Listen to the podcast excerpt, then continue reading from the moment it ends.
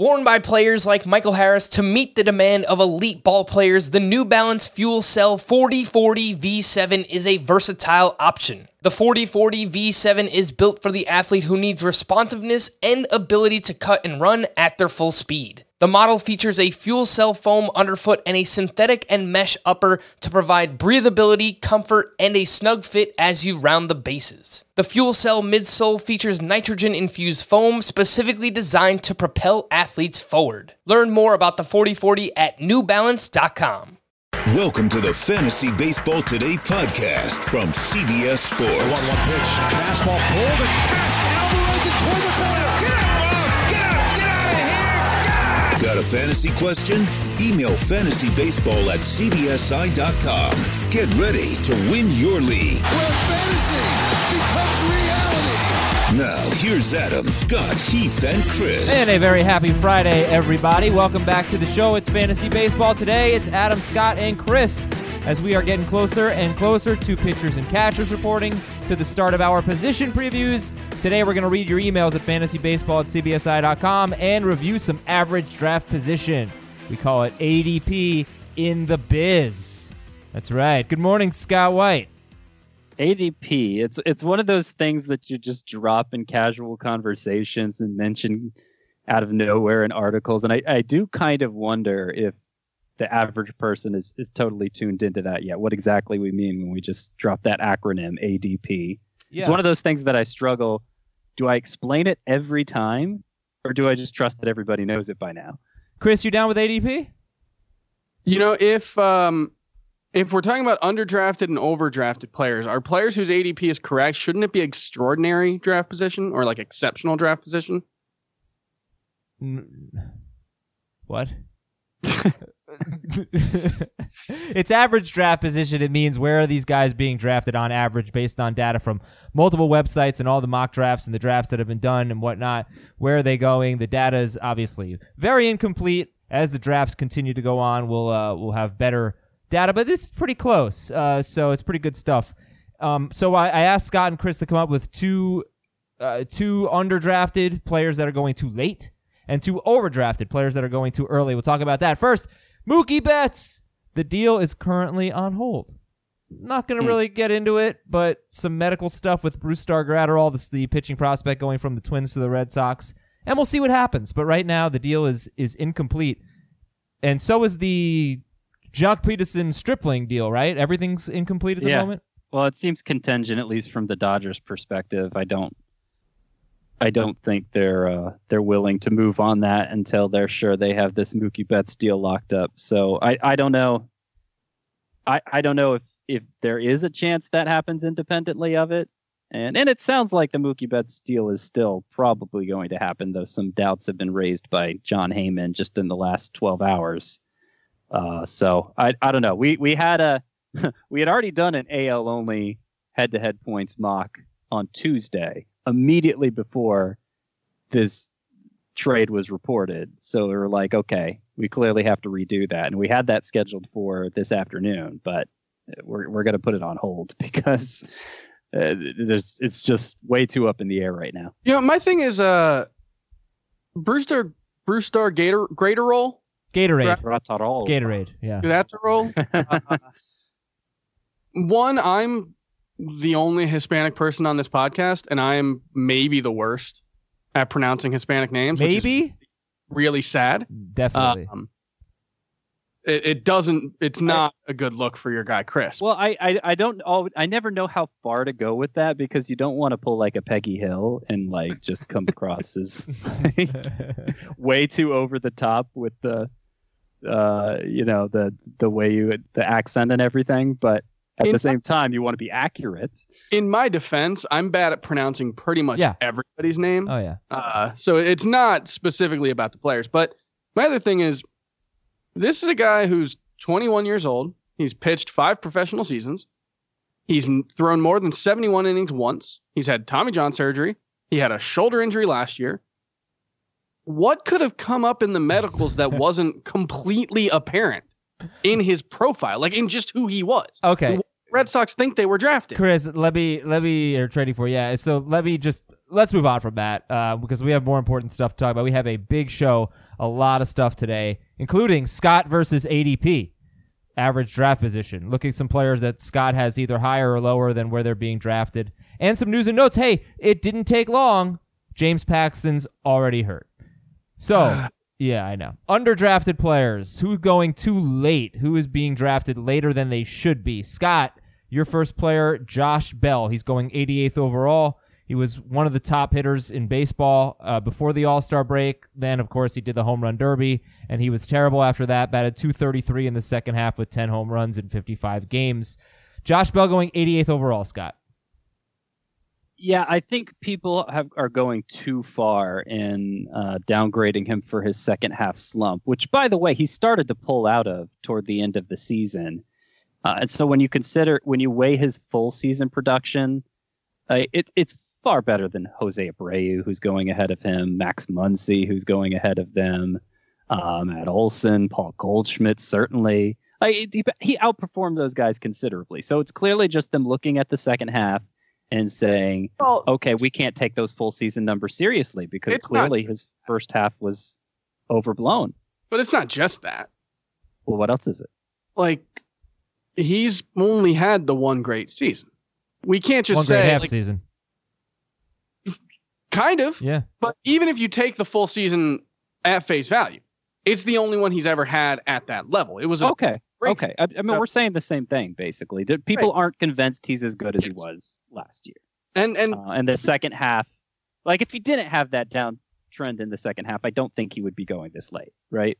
Oh no. And I, I think the best comp is probably Matt Olson, who kind of had a similar breakthrough last year. He was a, you know, had a really great 2017 in 59 games, hit those 24 home runs.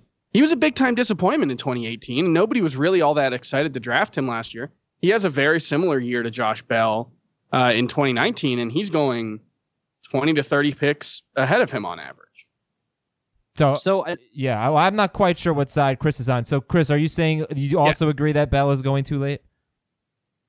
I'm on both sides at all time. I'm Dr. Manhattan. You know, Uh, somebody did some work on this. I, I wish I could find the tweet, but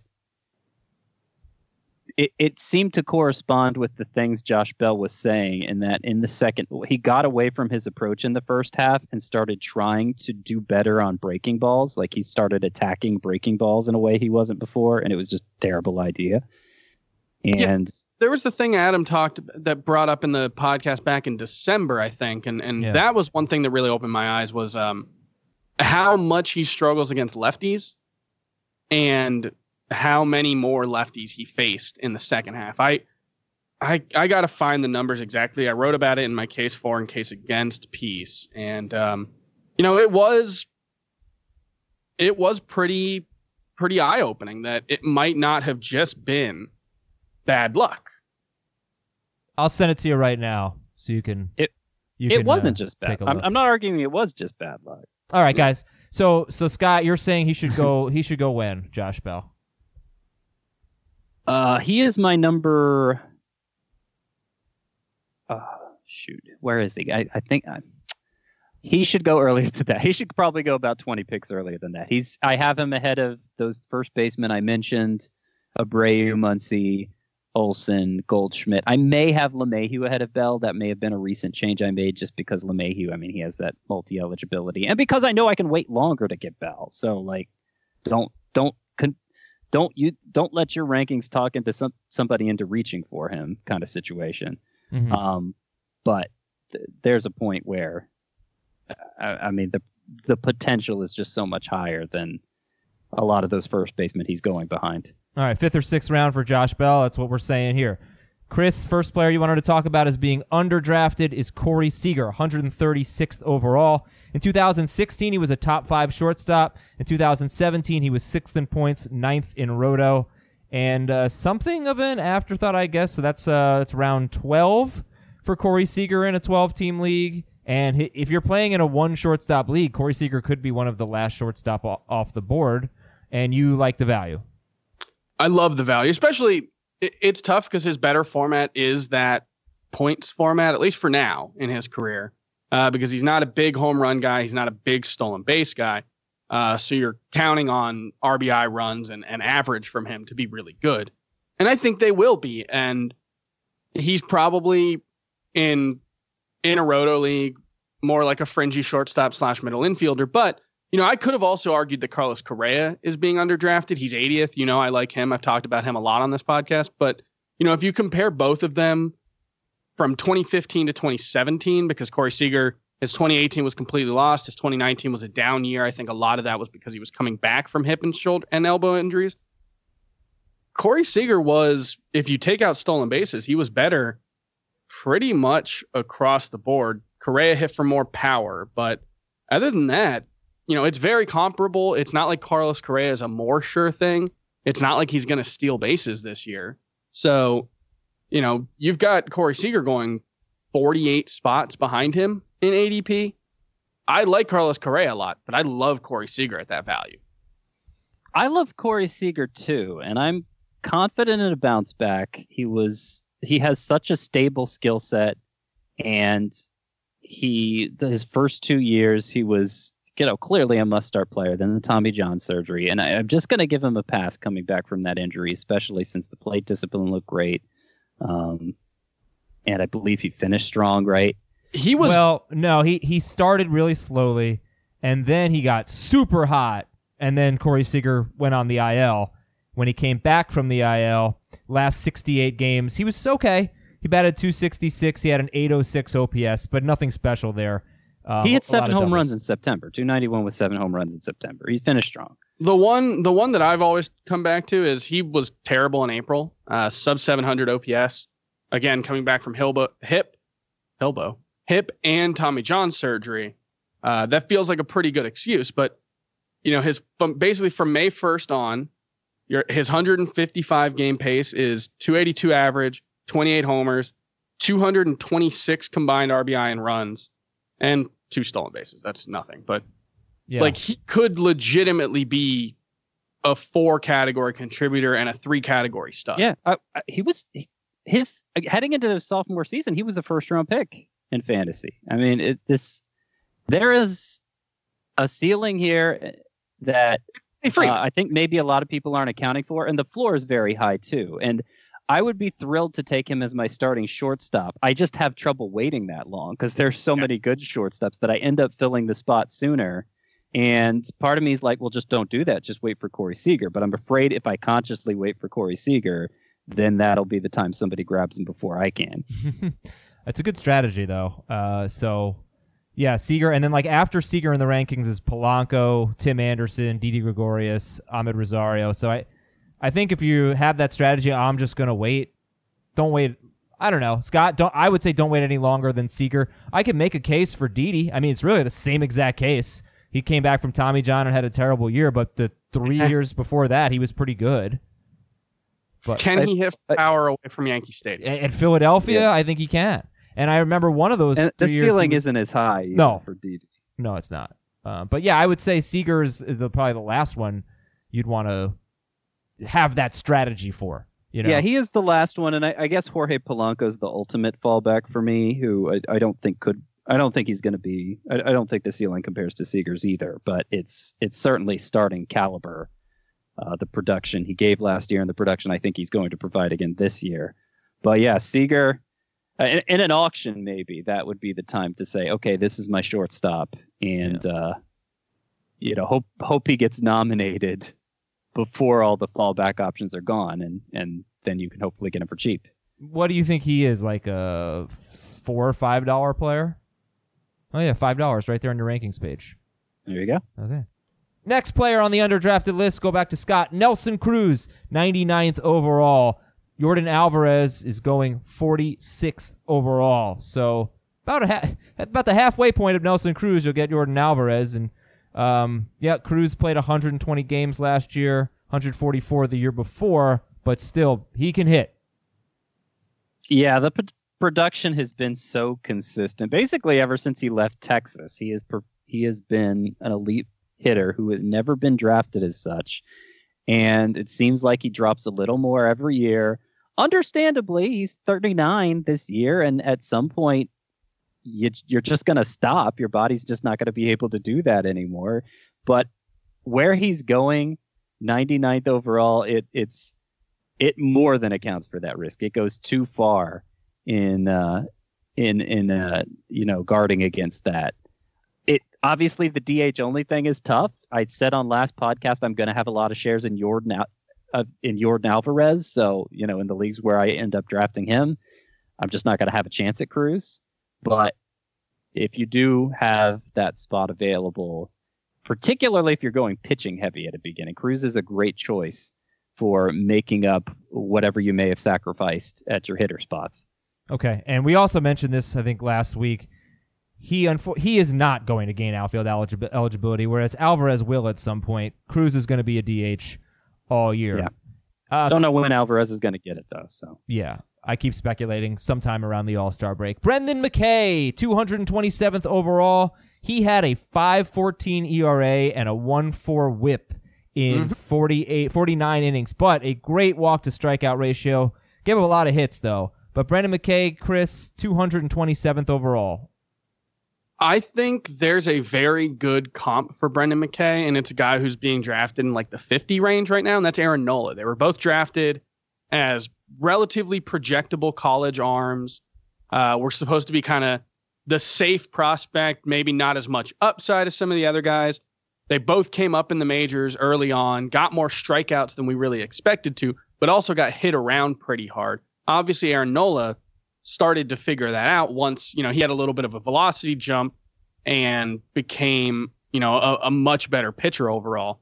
Well, Brendan McKay's already got better velocity than Aaron Nola. It, it's about average for the league, but for a lefty, it's actually pretty much above average. Um, you know, the secondary stuff, it didn't look as good as expected last year, but he was super, super inexperienced when you look at his overall minor league track record. He hasn't logged a lot of innings. There's still room for growth. And when you look at the way starting pitcher and especially young and promising starting pitchers tend to get inflated, like I'm looking at it and Dustin May is going ahead of him. I'm not sure Dustin May has a rotation spot. Brendan McKay does. And so Nope. Well, does he? Because I'm looking at the the Rays rotation options here. Charlie Morton, obviously. Blake Snell, obviously. Tyler Glasnow, obviously. Yonny Chirinos, Ryan Yarbrough. They both probably deserve spots over McKay, right? maybe. I don't know. It's possible. Okay. That's a good look. That that's i i he's not guaranteed a rotation spot. He's not guaranteed to be good. we take chances on we take chances on guys with that same profile, you know, earlier than we're doing with Brendan McKay. It's it's a situation I think where he wasn't good in his first taste of the majors, and that's a good spot for fantasy value to come from because he's not he hasn't lost the talent that made him Right. one of the best prospects in baseball. Right, I I completely agree. I don't think you shouldn't judge Brendan McKay too harshly on 49 innings in his debut season. I think is what, basically what you're saying, right? He has he hasn't really lost any prospect stock either. If you look at prospect rankings uh, all over the internet, uh, yeah, nobody nobody's obviously fantasy players might be judging him harshly, but prospect evaluators aren't. By the way, the Rays are going to be freaking good this year, right? They always are. were last too, but Mhm. dang, Yeah, It's well, gonna be a, they're going to be a nightmare for fantasy maybe, for reasons we just highlighted. yeah. Yeah. I, I think among hitters even more so than among pitchers. Yeah. pitchers. We don't know who's going to play on any given day. They've got like 20. I don't know how they fit 46 players on their 26 man roster, Hmm. but it Awesome. seems like they're going to do it. Austin Meadows is the only one that I would feel confident is going to get everyday at bats in their lineup. I mean, I guess maybe Willie Adames too, but you know, obviously he's not that big of a deal for fantasy purposes. But is Adalberto Mondesi a big deal for fantasy purposes? Let's go to our overdrafted list. Mondesi is going 41st overall. He stole 43 bases in 102 games. He was off to a really good start. First two months, he had a 288 batting average, six home runs, 13 doubles, seven triples. That's an 812 OPS with a ton of steals, 20 steals in two months. So um, he was basically one of the most valuable players in fantasy. All fell apart for him after that, though, and he gets hurt all the time. Scott, I'm surprised he's on your overdrafted list, given your uh, your panic about steals. Mondesi, 42nd overall, 41st overall. I'm really trying to adjust my perception of these high steals guys who seem like they have very risky profiles because yes, uh, there is a panic for steals early in drafts, and it is it is understandable and it is something that you have to submit to to some degree unless you're just going to build such a world-beating pitching staff that you can afford to punt on steals which it's probably more difficult to do than just taking a couple steals guys. So yeah i've referred to it as stolen base derangement syndrome syndrome how early these guys are going. I've referred to them it that way before and i've tr- you know kind of dialed back a little but 38th overall for a guy who that's probably all he's going to give you is stolen bases. He showed some signs of breaking through as a hitter two years ago, but that all regressed pretty massively last year, and I don't really count on him for batting average or power, certainly not an on base guy. You just trust him to run a lot the few times he does get on base. I'm sorry, you're passing up too many good players by taking him 38th overall. Just here's here's here are some of the names going right after him: Javier Baez, Aaron Nola, Charlie Blackmon, Yordan Alvarez, Patrick Corbin, Luis Castillo. I mean, we've already talked about how important it is to get an ace, and he's right there in the thick. So so if you so How Scott, it is i- to get multiple if you don't take Mondesi there, and now your first four picks are low steals guys or pitchers or whatever, what do you do? Who do you fall back on? Uh, Jonathan Villar, who uh, is on my bust list because I do think there's some bottom out potential there, but he's going 14 picks later. And even if he does become less than a full time player, even if he doesn't end up making a big contribution in, or significant contribution in power again, uh, he's going to run. He's going to play enough to factor in that category. And he has a better chance of helping in multiple categories than Mondesi does. I think they're probably close to the same guy. The biggest thing, I, I don't know if you mentioned this, but I think the biggest knock against Mondesi, he cannot stay healthy. I Yeah. mentioned it, but yeah, in the in the minors, he has never been able to stay healthy, and I think he's coming off a torn labrum, which is a really tough injury to come back from. There, you know, Sure. I, I think you probably undersold his power a little bit. I, I would expect in 150 games, probably 15 to 20 homers. I think he'd be very similar to Jonathan Villar in that in that sense, but much much lower on base percentage, probably a lower batting average. Um, I think he'll steal more bases. That's that's what Mondesi has going for him. That's where the helium comes from. Is he stole 43 bases in 109 games? If you average, if you extrapolate that out to 150 games, it's 60 steals.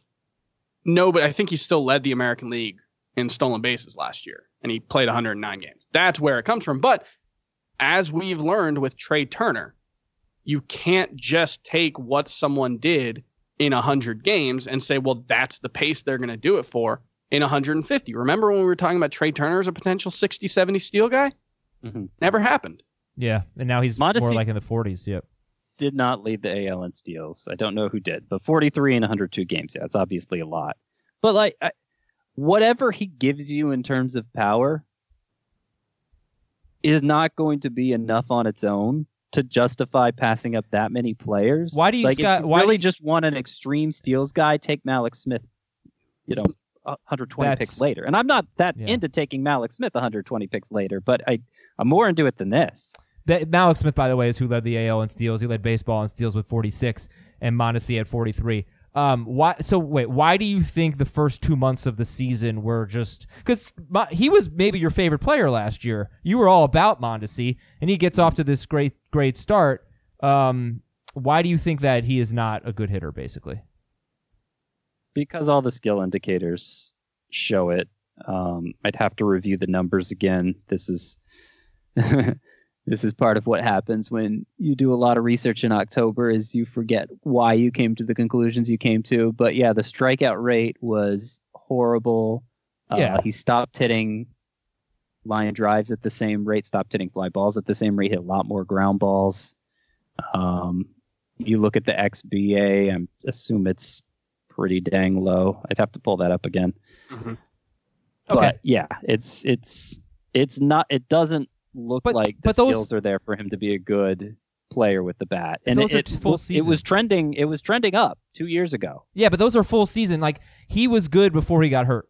So I'm just wondering if maybe he did have good indicators and then he got hurt multiple times and he stunk rest of season. I, I don't know. I, I guess I'm more willing to take a gamble on Mondesi than you are, but 41st overall, 38th overall, and the guys that you're that you are like, there's no way Not I'm there. taking Charlie. I'm Right. taking him over Charlie Blackmon. Yeah, you're right. Exactly. It's crazy. Exactly. All right, let's do if one it more. Yeah, go ahead. 68th overall instead of 38th, maybe we could talk about it. But yeah, that's that's there's too many studs at that point in the draft still. All right, Chris, let's get uh, one more here. Your choice, Pete Alonso or Vlad Guerrero? Let's go with Pete Alonso. You know, I, I think we have a tendency, even as we've gotten much smarter about how we uh, analyze baseball, and I'm using the royal we, the we as the baseball community. When a player comes up and has a rookie season, we're like, well, it's only going to get better from here, or at least he won't get worse. Why would he regress? He was so good. And you look at all the underlying metrics and all that. You know, we did this with Aaron Judge uh, three years ago. He hit 52 home runs. Pete Alonso broke his rookie record. We all know that.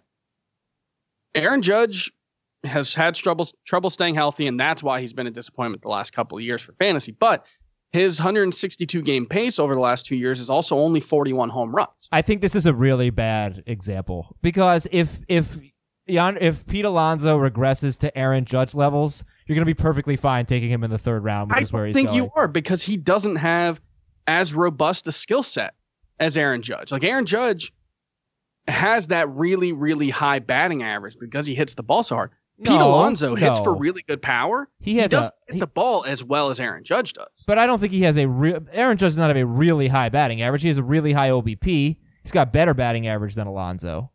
But I like, mean, if, if Alonso if Alonso hits 260 with 40 with 42 home runs Mm-hmm. uh, instead of 53 home runs, uh, That's going to be fine where you're drafting him. it's gonna be great with all the runs and RBIs that come with it.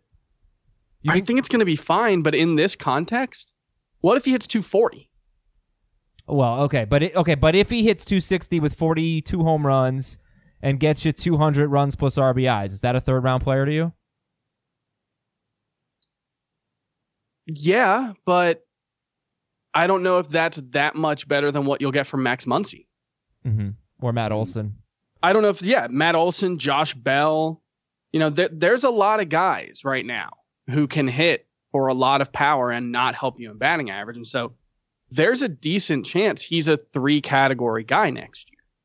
And those categories are the easiest to find. You know, batting average and stolen bases are the ones that are are really at a premium now. And I just I think there's a decent floor and obviously the ceiling appears to be really high. But drafting him in the third round, that's just that feels like drafting him 31st overall is drafting him at a ceiling. All right, so le- Pete Alonso batted 290 in the minors, Mhm. and he hits the ball hard, not like Aaron Judge, but you know, solid hard contact rate.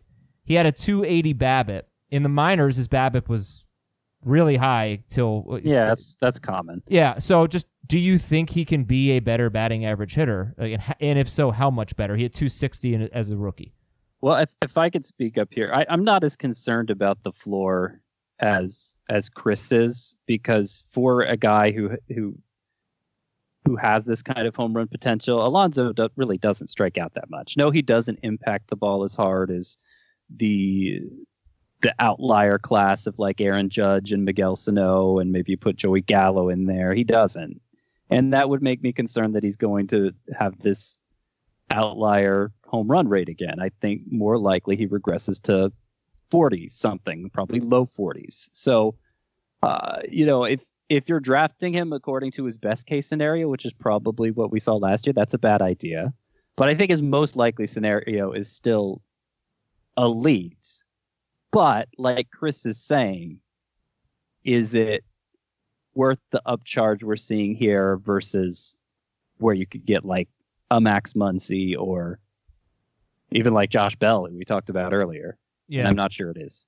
Right. Okay. Good stuff. Overdrafted and underdrafted, according to ADP, average draft position. Here are some news and notes. James Paxton is out three to four months after back surgery. You could be looking at Jordan Montgomery, maybe Luis Cessa replacing him in the rotation. Remember, Domingo Germán is suspended for, do you guys remember, off 50, 60 games, something like that? Uh, and 60 something, I think, because he served part of the suspension last year. okay, right, it was an 80 game suspension total. And So yeah. Sounds right. So yeah, so that's two members of the rotation for the Yankees that are out. First question: When when do you draft James Paxton right now? I dropped him quite a bit because two to three month timetable is not very specific, and it sounds like you know having something removed from your back. I'm, I'm not even sure how the rehabilitation is going to go from that. It it it may not be so straightforward. Obviously, pitchers of Paxton's caliber are the major resource in fantasy right now. So they're you know they're you could look at this as an opportunity to get that get a guy like that at a discount and and have this huge benefit later on. But you, you're just not really sure what you're getting. So I dropped him to 58th in my starting pitcher rankings, which is behind guys like Tanaka and Mike Foltynewicz and Cole Hamels. Uh, I could be talked out of it, I suppose, but I'm I'm I'm very worried about this. Well, and especially if to take into account, like just because he comes back in, let's say early May, which would be the best case scenario at this point. It's not like you can just pencil in, okay, I'm going to get five months out of out of James Paxton. James Paxton typically doesn't stay healthy. Now there there's been some bad luck. I think a couple years ago he got hit by a line drive on his arm. Uh, so it's it's not all as bad as it looks, but it's the the track record there is pretty scary as far as the injury. If he comes back in June, then you're looking at he's got four months max. I don't know how much four months of of James Paxton is worth. Uh, I mean, it could be worth a lot. Obviously, you get to stash him in a DL spot or IL spot. It's not like he's suspended. And what are we talking about here? We're talking about a guy who's at times been really, really good, great, I'd say. At times he's been disappointing. He's had some home run issues, but he started th- he started mixing up his pitches a little bit in the second half. In his last 11 starts, he went 10 and 0 with a 2.51 ERA, a 14% swinging strike rate. He was totally elite. And He- that's what I have been hoping for for James Paxton. It, it has not happened over a full season, but I Here, feel like he really- could do it. Here's a really interesting one. Uh, Who has more innings pitched in 2020, James Paxton or Julio Urias? I would bet on Urias. Who would you It's- Who would you draft first? Urias is going like 160th right now, which seems like decent value to me, but I think there's probably like 140, 150 innings ceiling for him. Uh, you know, everybody's into Urias now, and, and they should be. He's a winner from if the trades go through, uh, getting Maeda and Stripling out of there. And I've really kind of always liked him, like a lot. And uh, I had him on my team last year. He was good in a, in a roto league, just coming in for a few innings at a time. I don't know though that if you look at his track record, that he's the love is completely justified. Like it's got to be a late round pick. I can't take him over James Paxton. He's to have to get better. I think like one of the things is he does have like a low three ERA for his career, and I think he was like two eight last year. Um, the ERA in- indicators and estimators aren't quite as as in love with Julio Urias, but he's also still, I think he's still 23. He's younger than AJ Puk, is the the comp that I've gone with when I've written about him.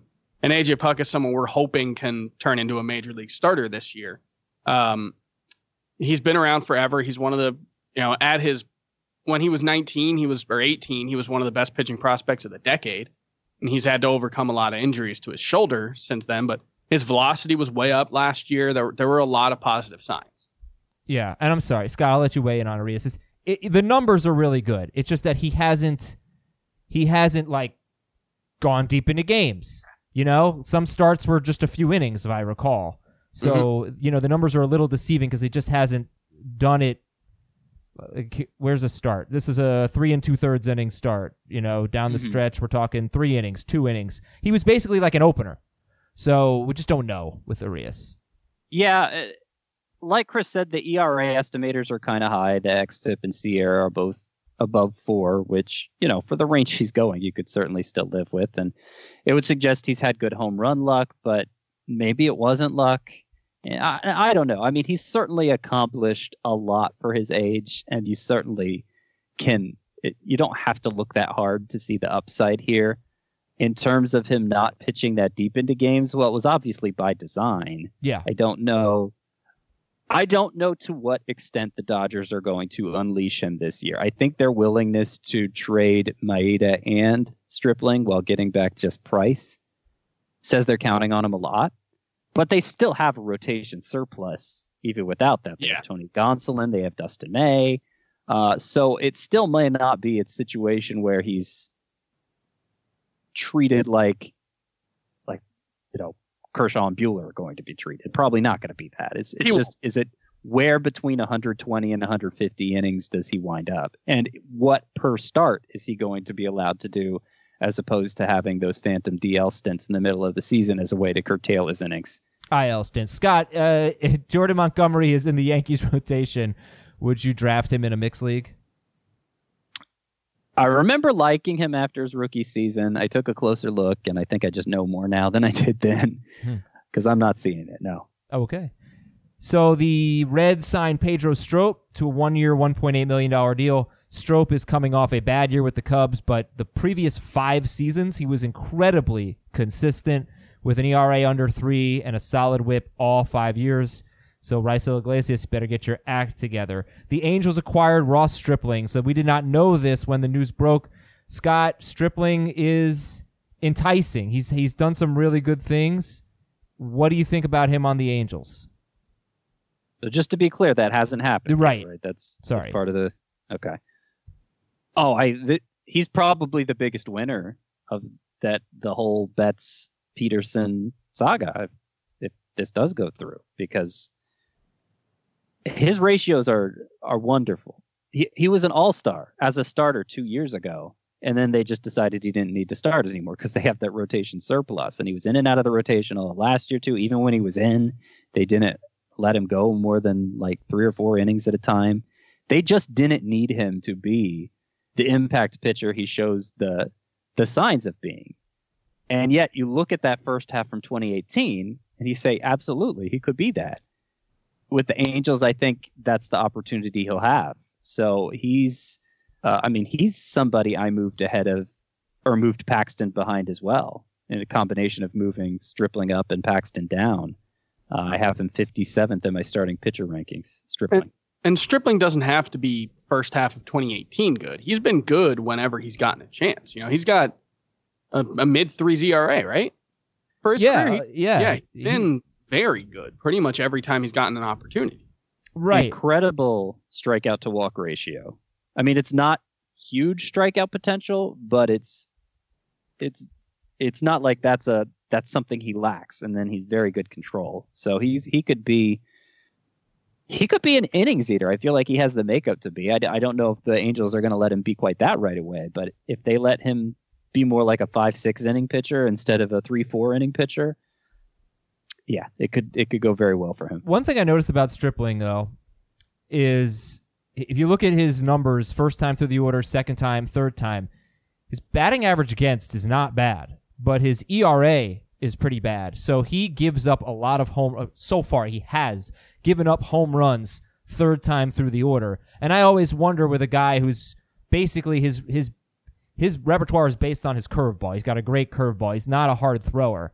If that if he can be a little home run prone. So I wonder, you know, if that will continue. It's just a theory. Don't think we have enough of a sample size to really know. But I did notice that in the numbers for Stripling. He, he's he's going to a good park He is. to prevent home runs and a good division for preventing home runs. So that, Uh, that my, should help. how about Maeda or Stripling? Who would you draft first? Maeda. Okay. They're both RP I'm excited. eligible, right? Like I think it's stock up for him too, for many of the same reasons. Like the Twins just need him to be more of a traditional starter than the Dodgers did. More notes? Not much. Let's see. I'm lost in my notes here. Sorry. More notes. The Dodgers signed Max Muncy to a three-year, $26 million deal. I don't think this is pending the Betts trade. And the Astros are expected to sign Cuban outfielder Pedro Leon. Do you have anything to say about that, Scott White? I would have to look into that more. Okay. So I got a tweet from a listener, Lyndon Savanto, who said he road tripped to see every team in their home stadium. Was an incredible trip, 30 stadiums in two months. So I that's a dream. is that cool or what? I would love to do that. Yeah. Mhm. The only problem is you have to go to baseball games, which are boring as hell. But Gosh. I love going to new baseball. You'd baseball. rather go to a baseball game than a football game. oh, please, said nobody. Said no sober people. Absolutely. Uh, football games are horrible to watch live. What are you talking about? They're exciting. They're fun. They're loud. There's no good seats. You can't see anything. They're slow. There's not that much They're action. slow. You're defending a baseball game? There's there's five minutes of TV commercials for every 14 seconds of gameplay. Give me a baseball game every day. You're right. I, I forgot. Baseball is known for its very rapid pace and lack of commercial I mean, breaks. look, you know that's that's what you love about baseball. This is a fun impromptu argument. I I like going to Yankees games, but not that many. Like they are super boring. Um, well, that's just because it's the Yankees. but yeah, obviously a crappy team. Uh, but anyway, I asked him to rank his top five stadiums that he visited, and Lyndon has not responded to me yet. So Lyndon, if you're No. listening, send an email will be the best way to do it. Fantasybaseball at cbsi.com. I would love to know your favorite five stadiums, or you can reply to the tweet, but I might not see it, so an I- email would be better. I, I, I think just- I've only been to five. if your top five doesn't include PNC Park in Pittsburgh, you don't you don't know what you're talking. D- Don't even If your- write in then. If your top five doesn't include Oracle Park in San Francisco, I've never been, but PNC is unbelievable. It's Oracle, unbelievable. Yeah. I have I've been to so few stadiums. I've been to Marlins Park, Yankees, Mets. I don't even know if I've been to any other stadiums. I think I've been to like 12, and PNC's That's good. far and away the best. Okay. Uh, by the way, I was on a podcast last night with Ariel Cohen, who writes for Sportsline. I went on the TGFBI podcast. The episode should be out now or soon.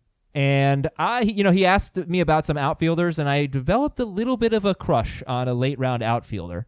This is not going to be the player I love, no way, because most likely scenario is it's not going to go well, and he could platoon. But I'm pretty interested in Nomar Mazara, guys. I want to know what you think about him. I just feel like if he has a year where, oh, well, he started hitting fly balls, then he could be good, you know. And if they, tr- if the Heard that a few times. yeah, it- but but this but he's so but he's so cheap now. Like everybody kind of liked Nomar Mazara. Now nobody really wants him.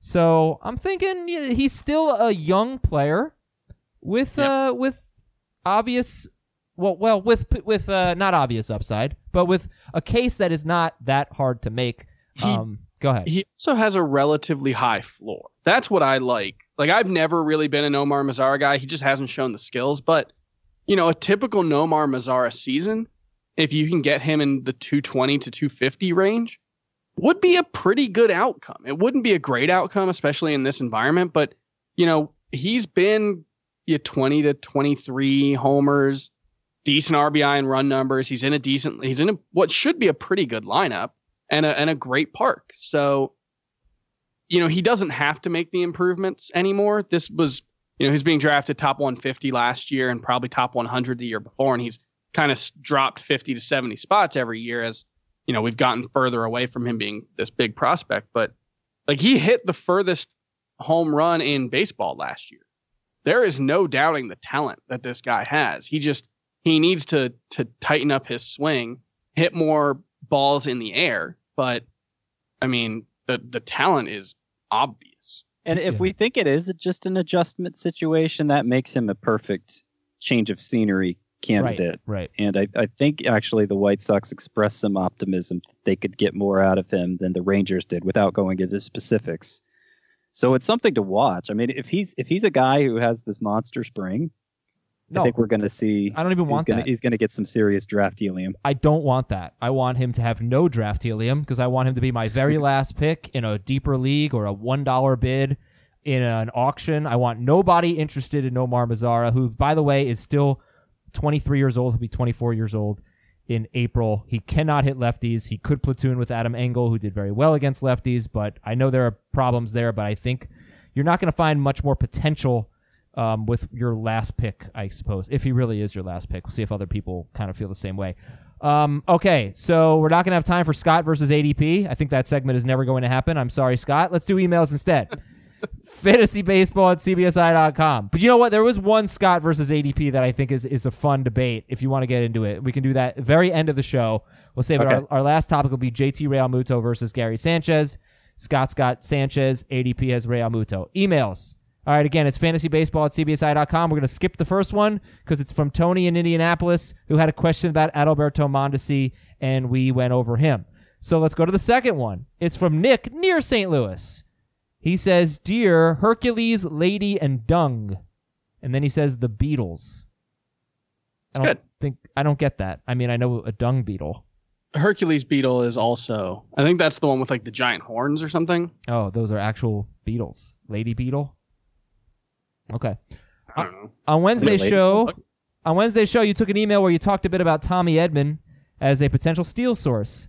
I'm a Cardinals fan. I love Tommy Edman late last year. He helped me win a ton of fantasy playoffs, but he's getting a lot of helium right now. Word of the day. And I have two big concerns. One, his 2019 postseason performance. Small sample, I know, but 183 batting average, OPS under 633 at bats. The other issue for Edman is playing time. MLB.com says he's starting at third base. Fangraph says he's starting in left field, but local media is reporting that Carpenter will start at third, and O'Neill or a minor leaguer who breaks through in spring will get left field. I know Edman can be a utility guy, but if he's only starting three or four days a week, he isn't close to worth what the price is. Um, your thoughts? Can could this be a thing with Tommy Edman with playing time? I looked up what a Hercules beetle looks like. Oh yeah, Horrifying. Oh, I I'm- did too. oh, It looks like a bottle opener. Oh, oh my God. okay, I gotta Oh, see this can't, now. I can't. What was the question? Uh, Tommy I Edman's playing had time. Ooh, It's like a crab. it is not something you want to see like crawling across your leg. That's for sure. Oh, there. Yeah, there's pictures of people with like them on their hands for like size reference. It's just, oh God. Tommy Edmans and the possibility that he may not play every day. Um, the best laid plans of Mice and Edmans oft go awry, is what I would say there. When when you're talking about a guy who a team wants in the lineup, can play in basically any spot, and we're not sure they've got a role, those guys usually end up playing more than you think. He's better than Dexter Fowler. He's better than Yeah. Harrison Bader. Maybe not. Maybe Bader's defense puts him over, but uh, he's better than Matt Carpenter at this point.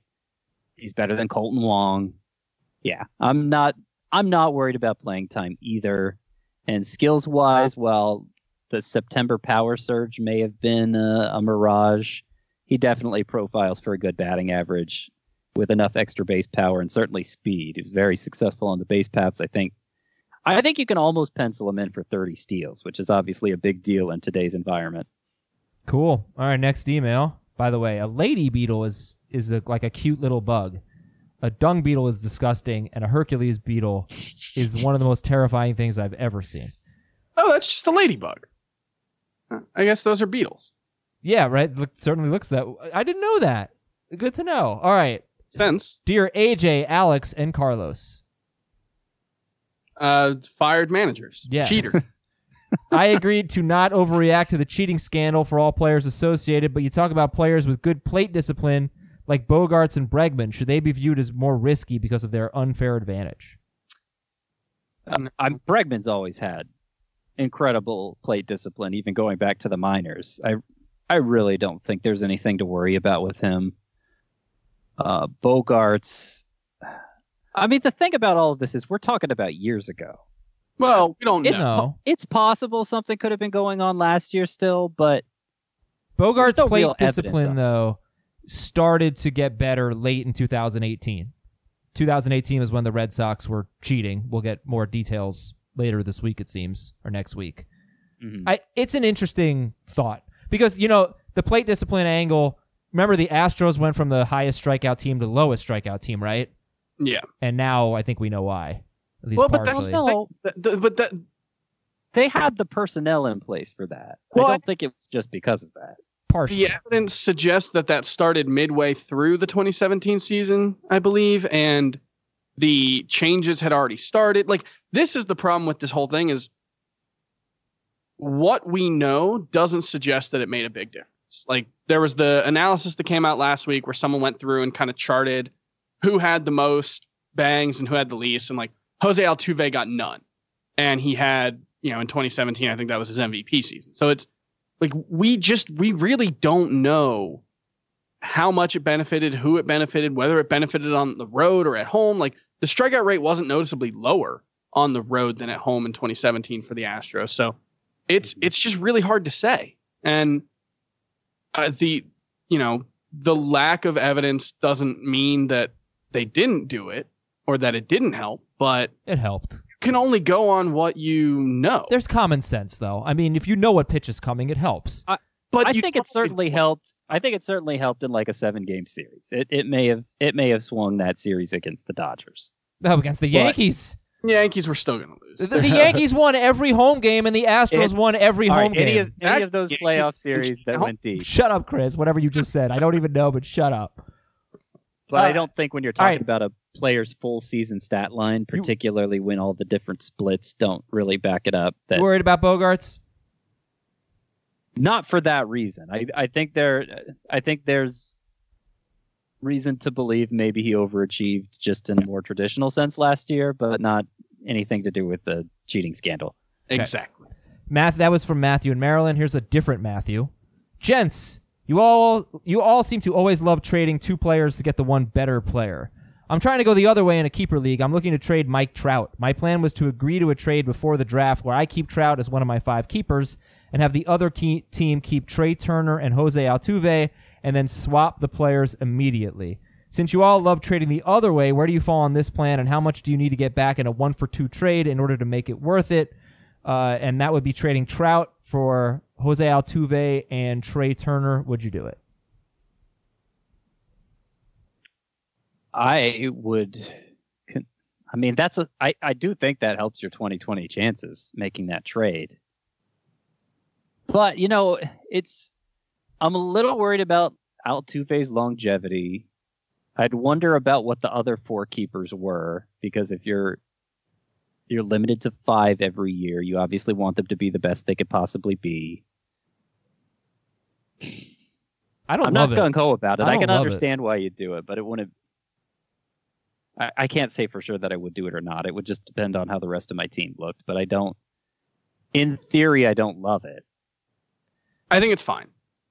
Chris, has Trea Turner lived up to his draft billing since, well, after his rookie year, you know, where he took the league by storm? Has he really been as good as where he gets drafted? I would say 2018 is probably the only season when he's surpassed his draft value overall, because that's Does the only season out? he played more than 122 games. Yeah. Okie dokie. Next question's from Travis in Colorado. Should I make this deal? 16 team, 16 team keep forever dynasty league. It's a points league with deeper deeper rosters and 14 minor league roster spots. Would you trade Joey Gallo and Geraldo Perdomo for Nelson Cruz and Kelenic? Hmm. Yes. Yeah, that's a big prospect difference there, and I'm I'm drafting Gallo ahead of Cruz, so yeah, So which side would you rather have, Scott? I would rather have. Oh, okay, because Cruz and Kelenic are on the same side. Okay, all right. which side would you rather have, Gallo and Perdomo or Cruz I don't and know why I have trouble with it. It's sorry. always- Um, I'd rather have the Cruz side. I would rather have the Cruz side too. Yes. From Yes. John, how early would you be comfortable drafting Shohei Ohtani in a daily lineup league where you can maximize his hitting and pitching contributions by designating him as a hitter or a pitcher every day? Hi. Hi. Maybe so- as early as round four.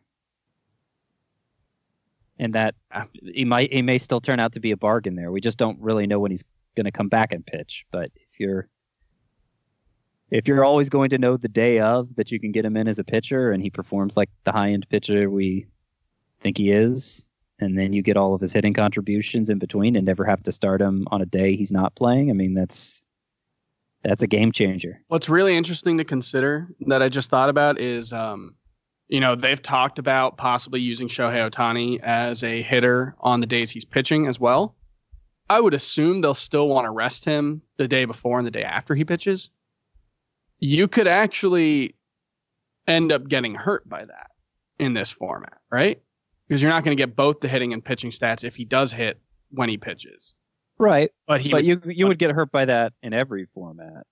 yeah, Uh, you, you're going to get you're going to get hurt much less. You're going to get much closer to the full extent of his abilities without the and without any of the collateral damage in this format. I think there's a case to be made once Ohtani is fully proven as a pitcher and this Tommy John stuff is behind him in a daily league. He might be the single most valuable player. Yeah. So would you take him or let's say Xander Bogaerts in a daily league like this? Bogaerts. I I I, I, I think I'd I think I'd take Ohtani. Like I don't have specific daily league rankings, and I'm not going to start any anytime soon. I don't think it makes a huge difference for most players. No, it doesn't. but he's just such a unique case. It, by the way, uh, if you Google image Hercules beetle larva, Oh, d- come on. it's man. the most. It's awful. come on. It's I don't need just awful. Oh my gosh. I don't need that in my life. okay, this is from Andres Jones. Hey, Trot, Richard, and Mojo. Nixon's. Nixon's. 10 team head to head keeper league that favors K per 9 and quality starts. We can keep three players for up to three years. Strasburg in the fourth round, last year of eligibility. Darvish in the seventh round, first year of eligibility. Paddock in the 23rd year, 23rd round, first year of eligibility. Remember, you can keep them up for three years. Pick two of those three. Strasburg and Paddock. Done. Let's move on. Okay. Is like most animals, their offspring looks cuter than the adult version. Not bugs. In- we insects are not like that. doing like are we like bugs aren't cute? No, they're not at all. They're really They don't have eyes. Eyes are, are eyes are what make things cute. That's a great point. I look. They I'm just, do have eyes. Their eyes are they're not. disgusting. They're like weird eyes. They're like bug. They're disgusting, these Hercules beetles. I hate them. So I don't have a name on this one. Subject line is Bieber versus Sale versus Flaherty. I can keep two forever without giving up any draft picks. Uh, pick two of those three: Bieber, Sale, Flaherty. Got to be Bieber and Flaherty. They're as as con as as much as I like to act confident about Sale in 2020. There's got to be some questions about his longevity at this point. Would it change your mind to know that I saw someone tweet a video of Chris Sale throwing today, but I did not click or watch the video? Mm. No, that does. Well, yeah, that actually changes my mind completely. Beetle larva is much more interesting than that. You know what else is interesting? Gary Sanchez is ripped now. So let's talk about Sanchez versus Realmuto. And Realmuto has been the number one catcher two years in a row. I actually think he was number two in points leagues last year, but number one in Roto. He's been a top two catcher two years in a row. Sanchez can't stay healthy. Sanchez is selling out for power. Scott, make the case. Realmuto or Sanchez?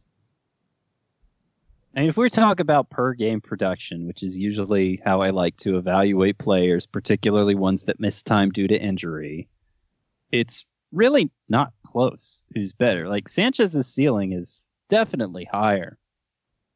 It's, oh, I, I'm surprised how big of a gap there is in ADP. I, I, it's not so much that Realmuto is going ahead of Sanchez; it's that he's going, uh, what is it, like 25 spots ahead of, or is that many 17 16 spots ahead of sanchez it's a big difference uh yeah no it's more than 20 i'm sorry i'm getting That's okay. details here I'm Um, calculating but points per yeah game while you per speak. game sanchez clearly much better i may be chickening out in a head-to-head context just because Realmuto is one of those rare catchers who plays virtually every day and particularly now that the Yankees have so many DH options. Stanton Stanton's going to play it the most, I would assume, but Andujar and they have so many corner infielders that they can't fit in the lineup. I don't think Sanchez is going to get a lot of time there. So just from a playing time standpoint, I may go ahead and move Realmuto ahead. I think I've already done that, in fact. But in a categories league, when you you want impact production, uh, Sanchez is going to hit a lot more home runs. I, I don't know that the that the points per game is as different as you think though. His first, oh, it is. Well, okay, I, I am only counting JT Realmuto points per game one season. I think Realmuto's points per game last year were kind of underwhelming, as a matter of fact. 3.04. Gary Sanchez was at 3.14. Um, the year before, Gary Sanchez was at 2.69, and he had a horrible season. His first two years, he was really awesome uh, in terms of points per game, especially his first year. But obviously, he'll never be as that good again. Uh, I, Yeah. But here's the thing about that's, it's not as big of a gap as I, I, I was wrong. He- I sounded so confident too. It wasn't as big of a gap as I thought. I believed you. But I think it's interesting that Gary Sanchez hit 232 this year and still averaged more points per game than JT Realmuto. But there's a lot of ways you can look at this. I mean, the, the last three months of the season, Realmuto had an 898 OPS, and I remember he had been very underwhelming. The first three months, he had a 750 OPS, but we kept saying on our show the indicators look good. He's a buy low candidate. He's going to turn it around. Then he has this torrid second half with an 898 OPS for Realmuto. And remember that number, 898, because this was his OPS in his last three seasons with the Marlins on the road 893, 897, 870.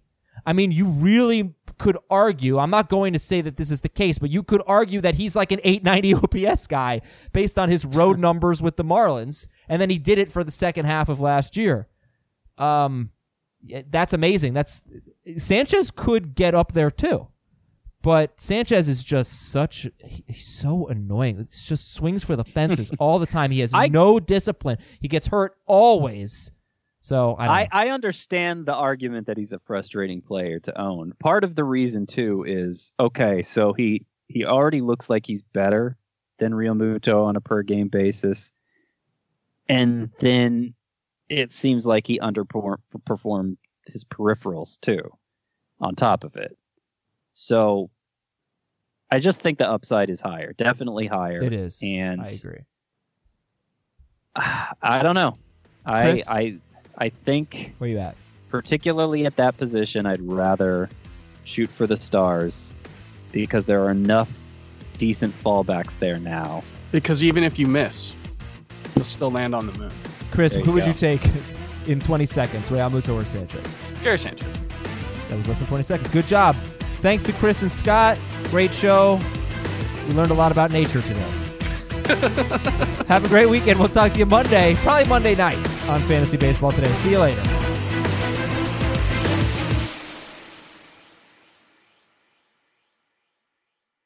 Homes.com knows that when it comes to home shopping, it's never just about the house or condo. It's about the home.